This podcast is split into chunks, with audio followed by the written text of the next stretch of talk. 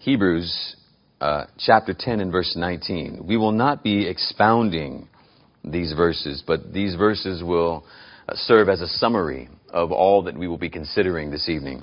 Hebrews chapter ten, verses nineteen through twenty-five, the word of the Lord reads, "Therefore, brethren, since we have confidence to enter the holy place by the blood of Jesus, by a new and living way, which he inaugurated for us through the veil, that is, his flesh. And since we have a great priest over the house of God, let us draw near with a sincere heart, in full assurance of faith, having our hearts sprinkled clean from an evil conscience, and our bodies washed with pure water. So let us hold fast the confession of our faith, of our hope, without wavering, for he who promised is faithful. And let us consider how to stimulate one another to love and good deeds, not forsaking our own assembling together, as is the habit of some, but encouraging one another, and all the more as you see the day drawing near." This is the word of the Lord. Uh, this coming Lord's Day morning, Pastor Isaiah will be teaching on the ordinance of the Lord's Supper. And so therefore I thought it might be helpful then to preach a sermon on baptism, so that this sermon might serve as a good accompanying sermon, since the Lord's Supper and baptism are the two ordinances of the church. After we have, or since we have read Hebrews nine or ten, nineteen to twenty-five, let us also consider the ninety-seventh question of our Baptist Catechism. And it goes like this question: what is baptism? Answer: baptism is an ordinance of the New Testament, instituted by Jesus Christ, to be unto the party baptized a sign of his fellowship with him in his death, burial, and resurrection, of his being engrafted into him, of remission of sins, and of his giving up himself unto God through Jesus Christ, to live and to walk in newness of life. Brothers and sisters, baptism is a ceremony with rich meaning and symbolism.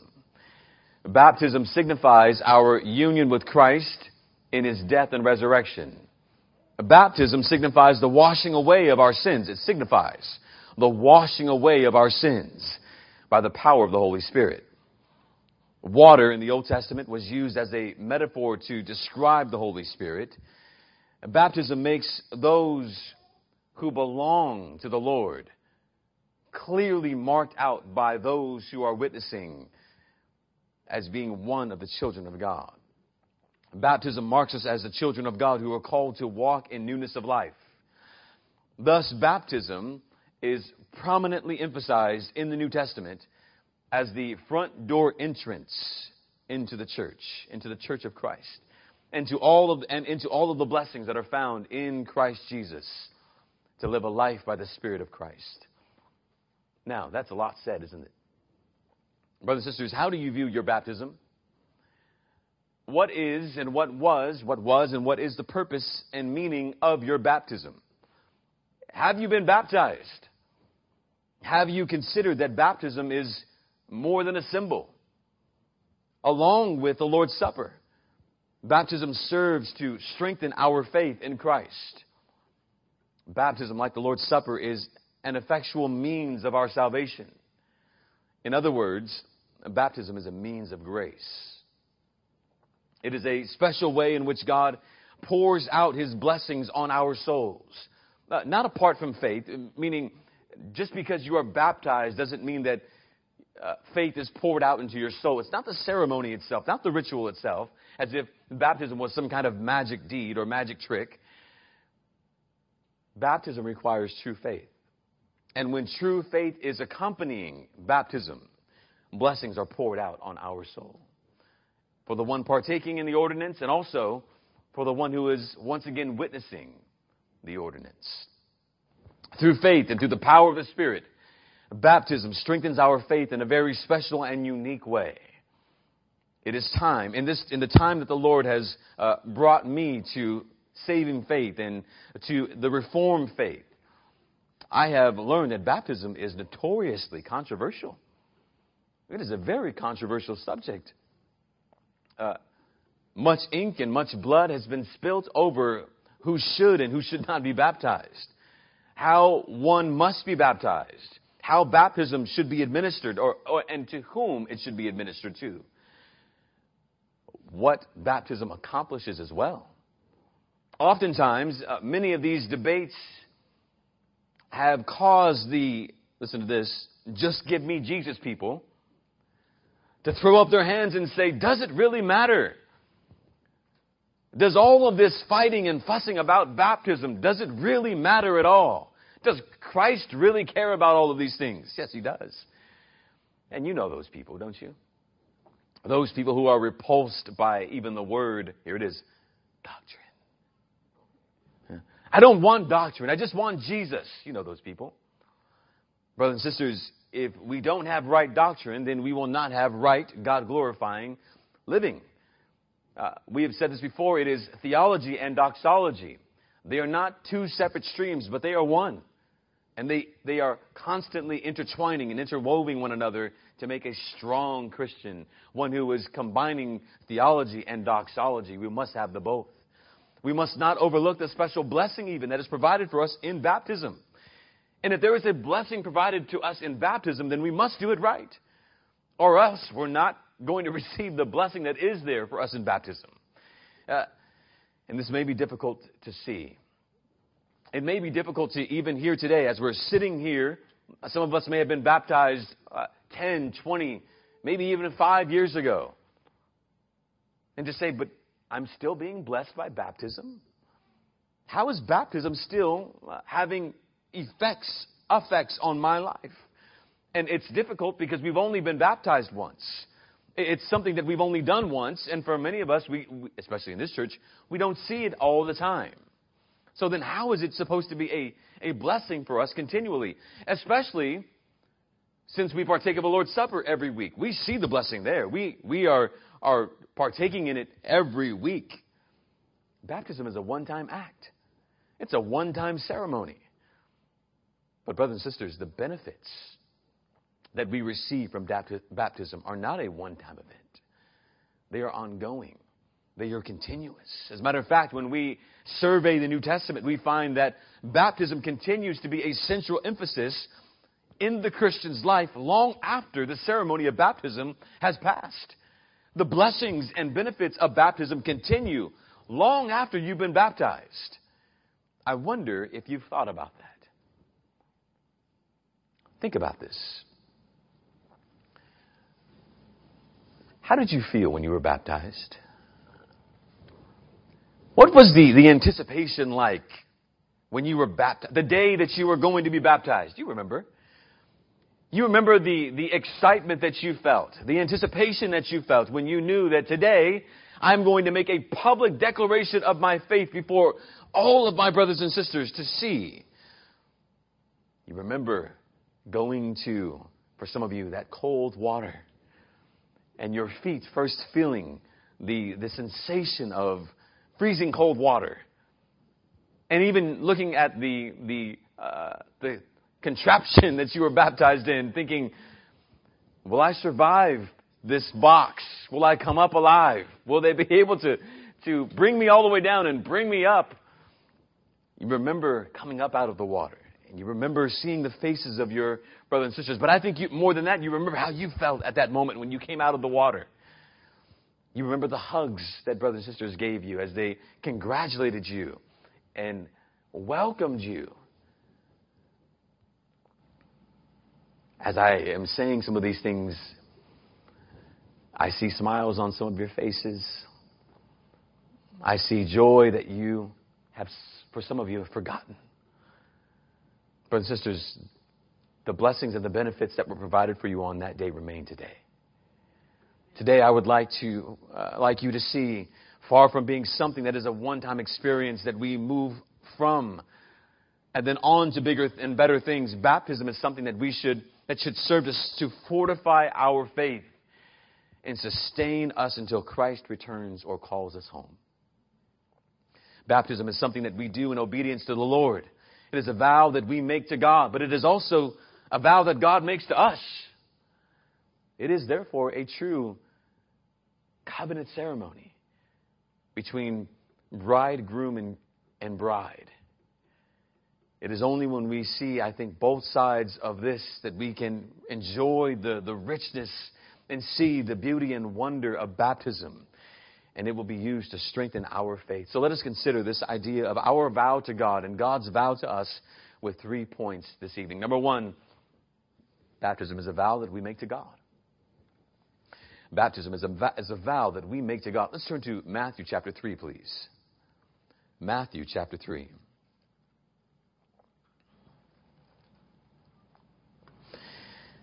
In Matthew chapter three, the context is that John the Baptist is fulfilling his prophetic call, preaching the gospel out in the wilderness of Judea. He is preaching and preparing the people of God for the coming of the Messiah. And the message of John the Baptist was very simple. Repent, for the kingdom of God is at hand. The Bible tells us how the people of John's day received John's message. Matthew chapter five, uh, three and verse five. Then Jerusalem was going out to him, and all Judea, and all the districts surrounding around the Jordan. And they were being baptized by him in the Jordan River as they confessed their sins. There's success. People are hearing the message of John the Baptist, and they are responding in obedience. They are coming and they are being baptized. They are repenting of their sins. This is the first appearance of what will be developed into New Testament baptism. Notice what happens then next. As all of Jerusalem and Judea are, are coming to be baptized by John, there is a group of people, an unsuspecting group of people that arrive as well. The Pharisees and Sadducees. Now, we might think this is great. The Pharisees have shown up. The Sadducees, the, the lawyers of the day, they are here as well. They've also come to be baptized, to repent of their sins. We might think this was a good thing. But John was not happy by their presence. Isn't that amazing? The one who is baptizing, who is calling those to come and, and repent of their sins and be baptized in water, is not happy when he sees the hypocrites of the day coming to be baptized. He did not celebrate their presence as maybe the others did, as maybe the others who were being baptized were in awe of the Sadducees and Pharisees as they came. John the Baptist was not impressed. As a matter of fact, here's the first thing he says to them in verse seven. You brood of vipers, not welcome. Now, how many of you would have loved that reception at this church? You brood of vipers, what are you doing here? Well, thankfully, you're not one of the Pharisees and Sadducees. John the Baptist says, you brood of vipers, that is, you, you sons of the serpent. Who warns you to flee from the wrath to come? This was not a greeting, or the greeting they were hoping for. John, why? Because John saw through their hypocrisy. He said to them in verse eight, if you want to be baptized, therefore bear fruit, if you will. Bear fruit in keeping with repentance. And do not suppose you can say to yourselves, we have Abraham for our father. For I say to you that from these stones God is able to raise up children to Abraham. John the Baptist called these men to prove the sincerity of their act. If you are truly coming to be baptized, then produce fruit in keeping with repentance. If you are truly coming to repent of your sins, then prove it. I said to my son the other day when we were speaking about, uh, we were in a time of worship, uh, and we were speaking about true Christians. Uh, uh, John, we were speaking about Judas. We're in Mark chapter fourteen together. And I said, was Judas a real believer? And he said, well, no. Well, how do you know he wasn't real, a really a true believer? Because he betrayed Jesus. That's right, son. So is saying that you believe in Christ enough? And he says, no. And I said, if I say to you, and I said to him, how do you know that someone is truly saved? And he says, well, repent of your sins. How do you know someone has repented of their sins? And he said, you just say the word. I said, do you just need to say the word, though? Is there, does there need to be something more than just saying, I repent of my sins? Each Lord's Day, we have a time of confession, and we repent of our sins. Do we really repent of our sins? Or do we just say, I've sinned? You see the difference? I said to him, what if I told you, son, that I could touch the clouds in the sky? He would say, no, you can't. He said, no, you can't. I said, but how do you know I can't? He said, because you can't. I said, but how do you know I can't? What would you say to me if I said I can touch the clouds? He said, you can't do it. I said, that's not what you should say. If someone says to you, I can touch the clouds, tell them, do it. Prove it, right? Go out there and prove it. And so I used another example. And finally, I got to the point of saying, if someone says something, what's the evidence of what they're saying? He says, that they prove it, that they do it. So if someone says, I repented of my sins, what evidence do you want to see? I want to see them live a life of obedience. This is producing fruit. This is showing that you have turned from your sins and turned to Christ. If you're not repenting of your sins, then your baptism is null and void. And how many people have I baptized in ignorance, saying, yes, come be baptized. You want to be baptized? Be baptized. And they had taken Roman Catholic the, uh, theology into their baptism, thinking that if I'm baptized, now I'm saved, and I can go on and live a sinful life without repenting of my sins. Not the case. John was calling these men to display fruit. What is fruit? It is a truly repentant heart. John refused to believe uh, to rep- to baptize those who said they loved God, but yet violated his commands or distorted his commands. You know that that is taking God's name in vain. When you teach something about God that God has not said, you are taking God's name in vain. These men were violating the law of God, while thinking at the same time they were upholding the law of God. He refused to baptize people who claimed to be in covenant with God simply because of their physical relationship to Abraham. Rather, John the Baptist called these religious leaders to bear fruit. If you are truly being baptized, then bear fruit. Show that you are truly repenting of your sin. Baptism is a sign of our repentance. It is a sign that we have uh, turned from sin and turned to Christ. Repentance and baptism go hand in hand. Baptism is a vow that we are making to God, that we are turning away from sin, turning away from other suitors, if you will, and turning to God in his righteousness. We'll use this, this uh, marriage ceremony analogy a lot. It, when you make a, a commitment to your husband or to your wife, you are saying, I am turning to you and turning away from all others. When we make a vow in baptism to Christ, we are saying, I am turning to you and turning away from all others. Peter in Acts two thirty-seven preached a sermon on the day of Pentecost to the very ones who put the Lord of glory to death. And he says to them, uh, and when they heard this message, the Bible says in Acts two thirty-seven, you don't need to turn there, they were pierced to the heart. And the response to the apostles was, brethren, what shall we do? What was Peter's response? Do better. Try harder. No, brothers and sisters, it was repent, each and every one of you, and be baptized in the name of Jesus Christ for the forgiveness of your sins, and you will receive the gift of the Holy Spirit. Again, we sing baptism accompanied with or coupled with what? Repentance. What must I do, brothers? Repent of your sin and be baptized. Turn from the suitors of the world, from the sins of the world, and turn to Christ. Make a public confession before all people that you are identifying yourself with Christ, that I am making a vow to Christ. Peter called the people to be baptized in obedience to God's word. And the conclusion, which was not so much a conclusion, but a beginning for those who received this message of the gospel, they were baptized, and then they were accepted into that number, into the church. Or consider Acts twenty-two sixteen, where Paul is recalling when he first saw the Lord and his encounter with Ananias. He came to Ananias blinded by the vision he received from Christ. And when Ananias saw Paul, Saul who became Paul, he says to him, Ananias saying to Paul, get up. Be baptized and wash away your sins. Baptism is something that we do in obedience to God.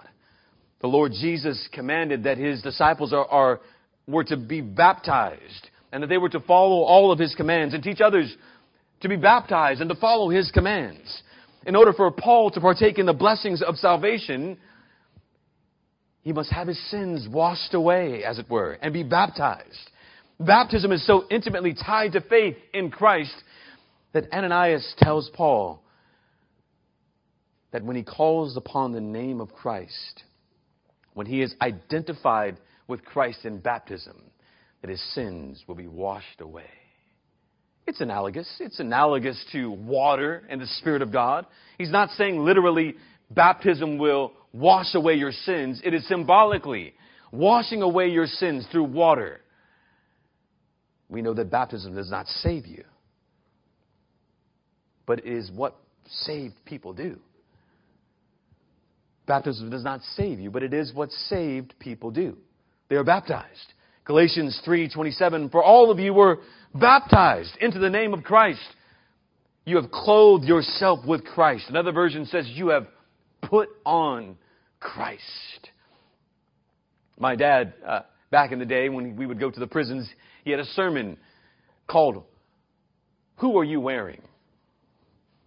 Now, my dad was an old uh, charismatic preacher, but uh, the title was interesting. And he was uh, comparing it to those who walk down a red carpet.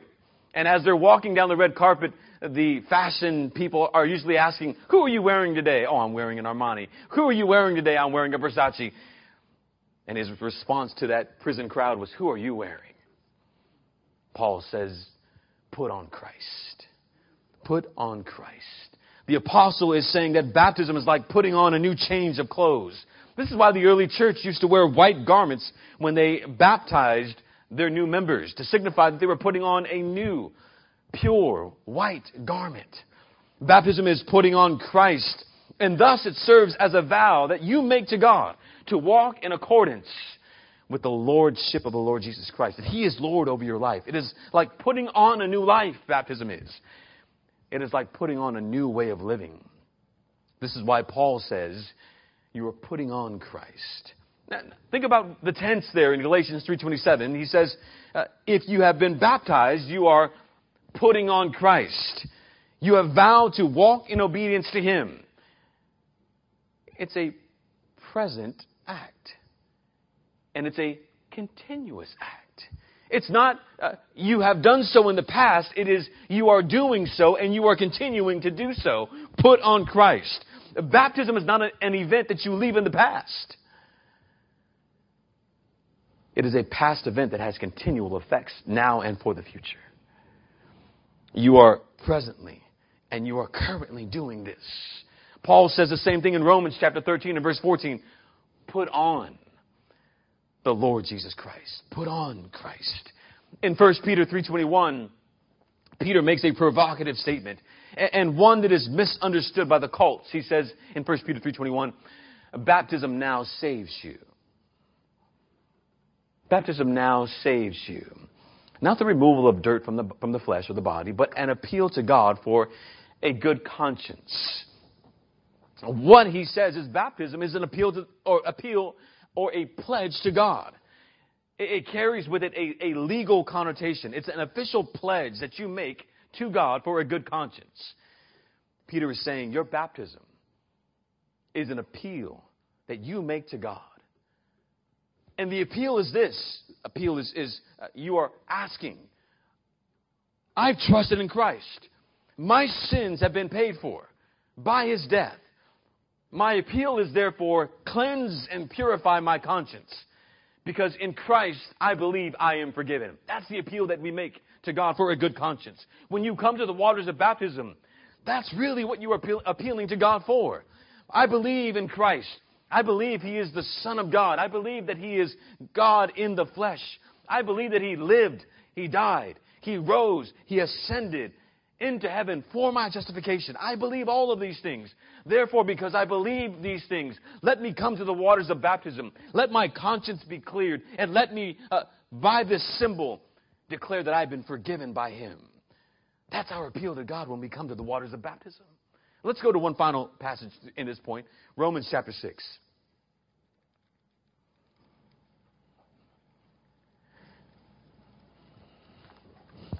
Romans chapter six, verses one through four, and the Word of God says, "What shall we say then?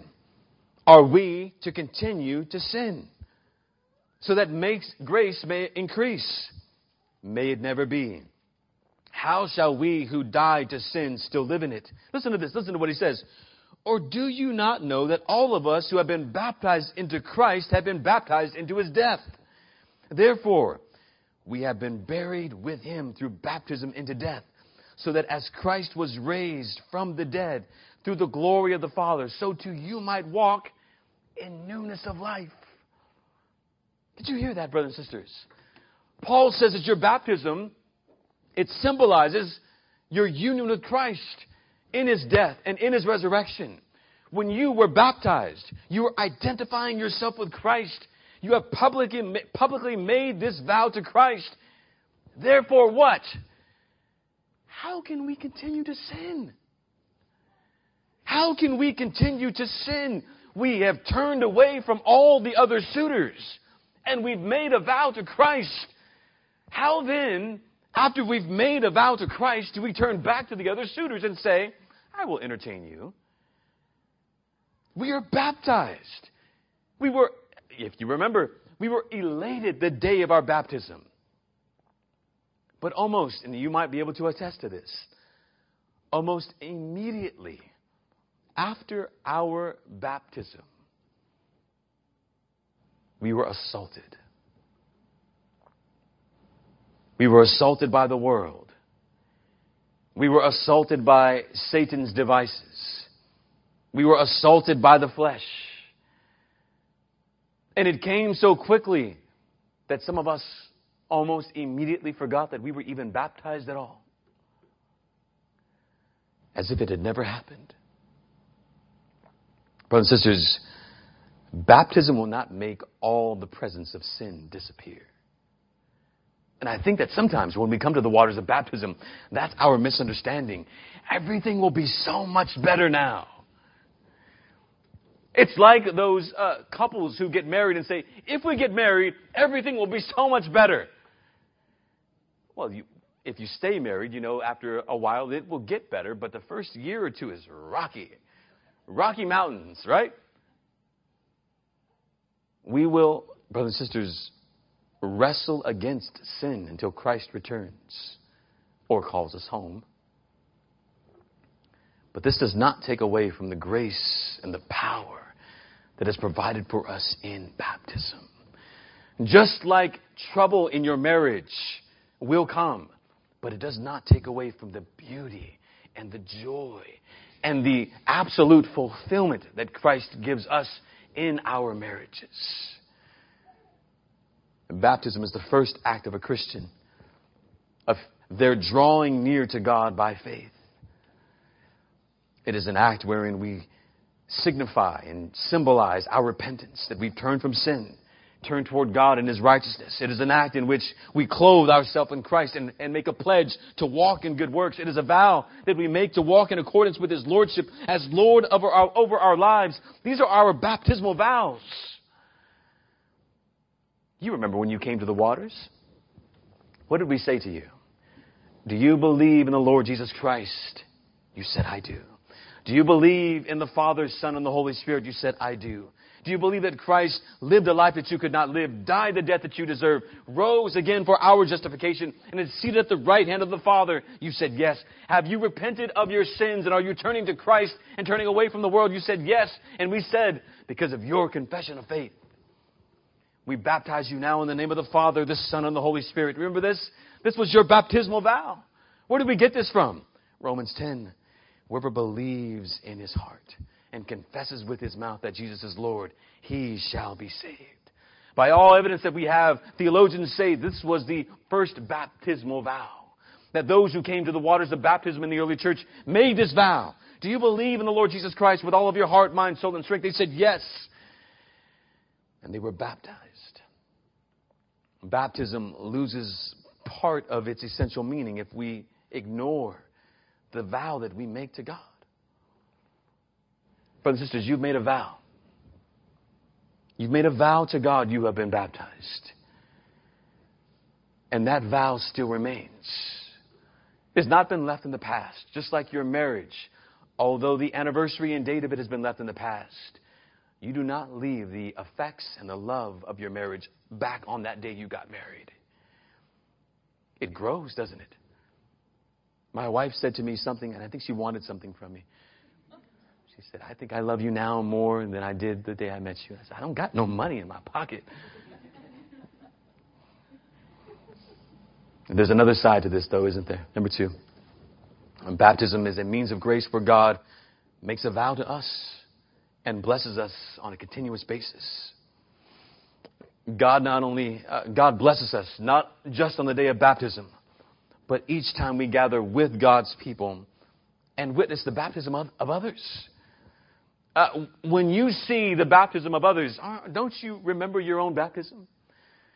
When you see, as we will hopefully in a few weeks, uh, see our brother Scott baptized, he will have a great benefit uh, because he'll be baptized in the summer of Bakersfield rather than the winter of Bakersfield.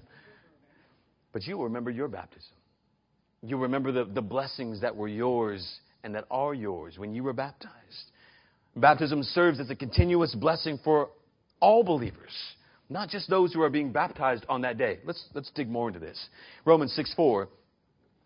Therefore, we have been buried with him through baptism into death, so that as Christ was raised from the dead through the glory of the Father, so too we might walk in newness of life. Baptism is a visual picture of the gospel. Baptism is a visual picture of the gospel. How so? The one baptized goes down into the water. And as they are going down into the water, it is as though they were going down to their grave. They're placed underwater. They are totally immersed. There is no air, unless you're a fish. There is no air. And this is to symbolize Christ who went down to his death. They're down in the water. And some of you who are baptized, let me just say you couldn't hear what everyone was saying out there, but most people, especially you, Isaac, said, keep him down longer. As long as he can, as long as he can take. Right? And then the person rises. They rise uh, symbolically clean and purified, washed. And that first breath of air is like the, the first breath that is likened to the new life in Christ. After descending into a watery grave, they are ascending now into a newness of life. Baptism is a visual depiction of Christ and his work. It is a visual depiction of Christ who actively obeyed all that was required of him in the covenant of redemption, and passively laid down his life as the lamb slain on behalf of all of those whom he came to die for. And he rose, did he not? He rose from the grave, being the first of the new creation to rise from the grave. And because Christ has risen, we too shall be raised. And not only did he rise, but he ascended into glory. He has earned and entered that eternal Sabbath rest before us and promises that we too will join him there. This is why today is the day of rest.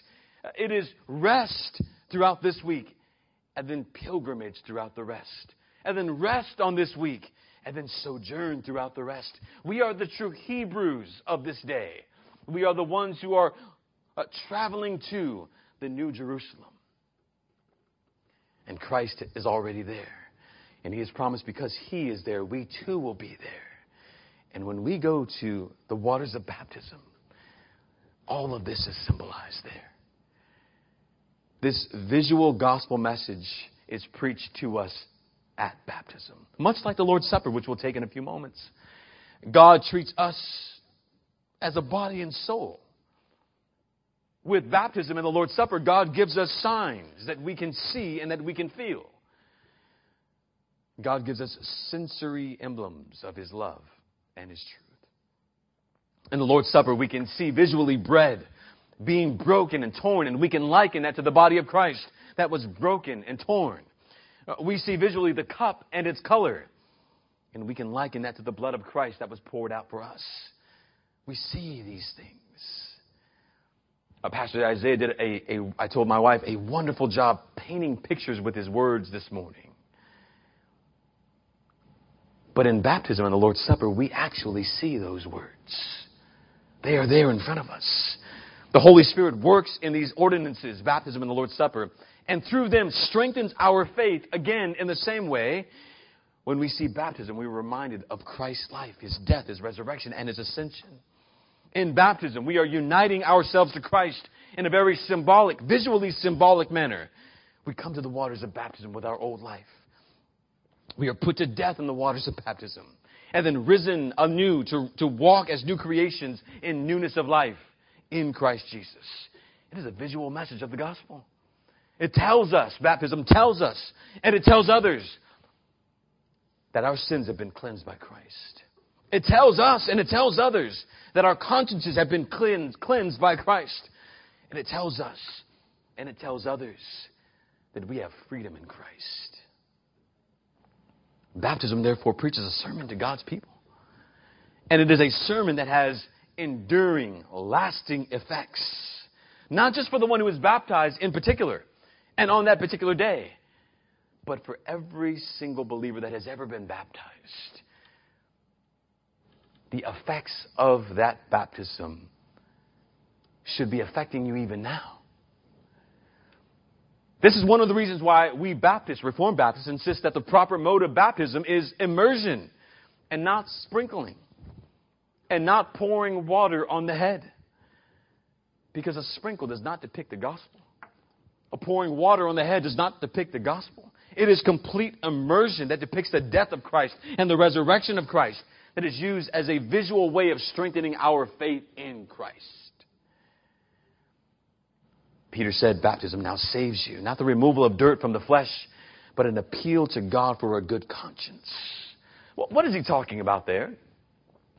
He's talking about the salvation, God's great salvation in the flood, and how God delivered Noah and his family in the waters of judgment. Peter was writing, listen to this, he's writing to urge the readers, that includes you and me here today, to persevere. To press on, to keep doing good, to endure. But notice this, brothers and sisters.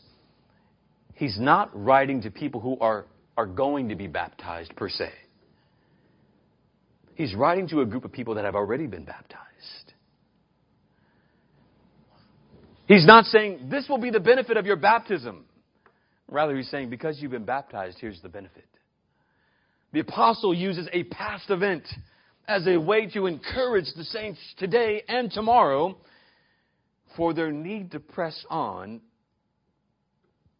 And the, the, the encouragement that he uses is, you've been baptized. You made a vow. You made a vow to God. God made a vow to you, and it saves you even now, even today. Not just on the day that you were baptized, but even now. Even today, the baptism that you underwent, it still functions to save you today. To save you from this world. To save you from temptation. To turn away from it. To save you and sustain you. To persevere in the faith. Not the mere act itself. Not the removal of dirt from the body. But what it signifies. The cleansing of our consciences. The cleansing of sin, your union with Christ, the vow you made to him. A sermon was preached uh, many, many months ago, maybe even a few years ago, and Pastor Isaiah said, don't forget that you were baptized. Don't forget you were baptized. You made a vow to God. And there were witnesses to that vow. It is a means by which the benefits of Christ, all that Christ has earned by his life, death, and resurrection. He's earned forgiveness. He's earned righteousness. He's earned sanctification. He's earned holiness. He's earned eternal life. He's learned, he's earned glorification. And so much more. These things that are given by faith are brought down and applied and given to you in your life through the participation of this ordinance, through repentance and baptism. All of these things are provided for you. It's interesting, isn't it, that the same means benefits and graces that are provided for us at the Lord's table are provided for you at baptism as well. We will neglect the Lord's table, but we are very eager to be baptized when the same benefits are provided for us at bapt- at the Lord's table that are provided for us at baptism. Therefore, we should not neglect either one. Third and finally, baptism is a covenantal ceremony between God, the believer, and the church. This is now when we will turn back to Hebrews chapter ten. Hebrews chapter ten. Verse nineteen through twenty-five once again. Therefore, brethren, since we have confidence to enter the holy place by the blood of Jesus, by a new and living way which he inaugurated for us through the veil, that is, his flesh, and since we have a great high priest over the house of God, let us draw near with sincere heart, in full assurance of faith, having our hearts sprinkled clean with an evil from an evil conscience, and our bodies washed with pure water. Let us hold fast the confession of our of our hope without wavering. For he who promised is faithful. And let us consider how to stimulate one another to love and good deeds, not forsaking our own assembling together, as is the habit of some, but encouraging one another, and all the more as you see the day drawing near. The theme of this entire section is that Jesus Christ is the great and final high priest who brings us to God based upon his perfect sacrificial work of offering up himself. And here in verse twenty-two, we see familiar language. Let us draw near with a sincere heart in full assurance of faith. This is Old Testament language. It is language that refers to the act of a priest drawing near to God in his priesthood. It was used all throughout the New Testament to describe the duties of the priest before they came into the presence of God. They would do these things required by God, and then they would be allowed to draw near to God. In the same way, the writer is exhorting us to draw near as well, to draw near to the Holy of Holies, because we now have access through Jesus Christ. The, the, the duties that must be performed have been performed by Christ. Therefore, he has earned for us access into the presence of God. So therefore, let us draw near. The way has been opened by the blood of Christ. Not just anyone can draw near. You must be adequately qualified to draw near to God. So what are the qualifications of drawing near? Here it is. Ready? A sincere heart in full assurance of faith, having our hearts sprinkled clean from an evil conscience and our bodies washed with pure water. This is reference to the new heart given by the Holy Spirit by faith. We approach him with true faith, with a heart that has been born again through the regenerating work of the Holy Spirit. But secondly, our hearts have been sprinkled clean from an evil conscience, which harkens back to what Peter said in First Peter chapter three, verse twenty-one, how baptism is an appeal to God for what? A clean conscience. We come to him with our hearts sprinkled clean. We have full assurance of forgiveness. And verse twenty-two, our bodies are washed clean with pure water. What is that? It's baptism. That is baptism. We come in faith. We come with a new heart. We come with our bodies to be washed and purified. And what is the conclusion? Verses twenty-three to twenty-five, we hold fast our confession. Once we have, have been sprinkled clean in our hearts and given new consciences, we are baptized. And what is next? We hold fast. We hold fast to that, that vow that we made. We hold fast to our confession in Christ. That he lived, that he died, that he rose, that he has ascended. We hold fast to that vow. And how do we do it? How do we hold fast to that vow? Right? I'm sure that's a question that many have. How, how, but how do I hold fast? Is it all my strength? No. What's the other part of that equation? For he who promised is faithful. For he who promised is, for God has made a vow to you as well. And he is faithful in that vow. Pastor Isaiah, and I I don't mean to uh, continue to quote him, but I will. This this morning he said something that, that penetrated my own heart as someone who makes these grand promises to my wife and to my son that, that I will be there. That I will not let anything happen to you. And Pastor Isaiah made a, a, a provocative and absolutely true statement this morning that Christ says to us what we cannot truly say to our husbands and to our, our wives and to our husbands. He says, I will never leave you and I will never forsake you. He can say that more truly than any of us can to our loved ones. He is faithful. He has made a vow that those who are his will never be snatched from his hand. He has made a vow that if you are in Christ Jesus, there is no condemnation. He has made a vow that he will lay down his life and not lose any of his sheep. Praise be to God. Peter said, through the resurrected power of Jesus that holds you. It is like what our Lord said, I am with you always, even to the end of the age. He has made a vow. And he will not turn back from that vow. The hope of maintaining our baptismal vows lie not in our strength alone. For in our baptism, God has made a vow to you. And he who promised is faithful. Not surprisingly, the next place that the writer goes in the book of Hebrews is the duties that we all owe to the local church. Like marriage vows, we are making vows to, to Christ. He is making vows to us. But we don't do this in a corner by ourselves. We don't go to our little corners in the church and say, I promise you this and, and you promise me that, and everybody else can do whatever they want to do. Marriage vows are not made in private, are they? In a few weeks, our brother Louis and, and sister April, I was going to say May, June, July, they will be making public vows to one another in the presence of witnesses. And we will all stand and we will say, Amen.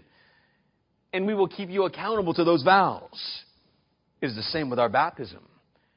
You were not baptized in a bathtub in someone's house, just you and that one person. You were baptized in front of the congregation. They have seen your baptism. They, they are consenting to your baptism and saying, yes, I have seen this brother. I have seen this sister. They are making, they are uh, producing fruit in keeping with repentance. They love Christ with all of their heart, all their mind, their soul, and their strength. I consent to this baptism. I agree. It is right and should be done. We make vows, but not alone. We do so in the presence of other believers. We make a vow as a bride. And God is making a vow publicly to us as well as our groom. And when has he done, when has he made this public vow? At the cross. At the cross, Christ has made his, this public vow. In being baptized himself, he has made this public vow. We are vowing to love him with all of our heart, mind, soul, and strength. And he has assured us this. Here's what he has assured us. We say, I will love you, right? All the vows that we make on that wedding day. And I can say, Let, let, let me just say, I tell my wife all the time, I loved you first. I loved you before you loved me. I I worked and got that little punk out of your life, and I worked, I got you. I loved you first. Christ can say that in a more sure way. You did not love me first. I loved you first. Christ can say in a sure way, in a more sure way, I have loved you with an eternal love. Here comes my wife. Don't say anything. He can say, I will truly never leave you nor forsake you. This is how all of us participate in the baptism of others as well. We are recalling our own baptism, giving consent to the one baptized of their true confession, We are supporting their vows. And it is beautiful to know that it is not just you, but that people around you are rec- recognizing the work of grace that has been wrought in your life by the Holy Spirit. We see this vow and we participate in it as well. We must hold that baptism. It is a solemn ceremony between God, who covenants with himself and covenants with us in a unique way. And in that covenant pours out special grace on his people. It's a wonderful gift that God gives for the encouraging of our souls, that we are his and he is ours. Brothers and sisters, remember your baptism. If you've not been baptized, repent of your sins. Be baptized. If you are waiting to be baptized, take all of the things that have been said today and have a better preparation than some of us did for our day of baptism. And if you have been baptized, do not for one second leave your baptism in the past, but rejoice for the ongoing, wonderful, gracious effects that baptism has on the life of every single person who confesses the name of Christ. Let us pray.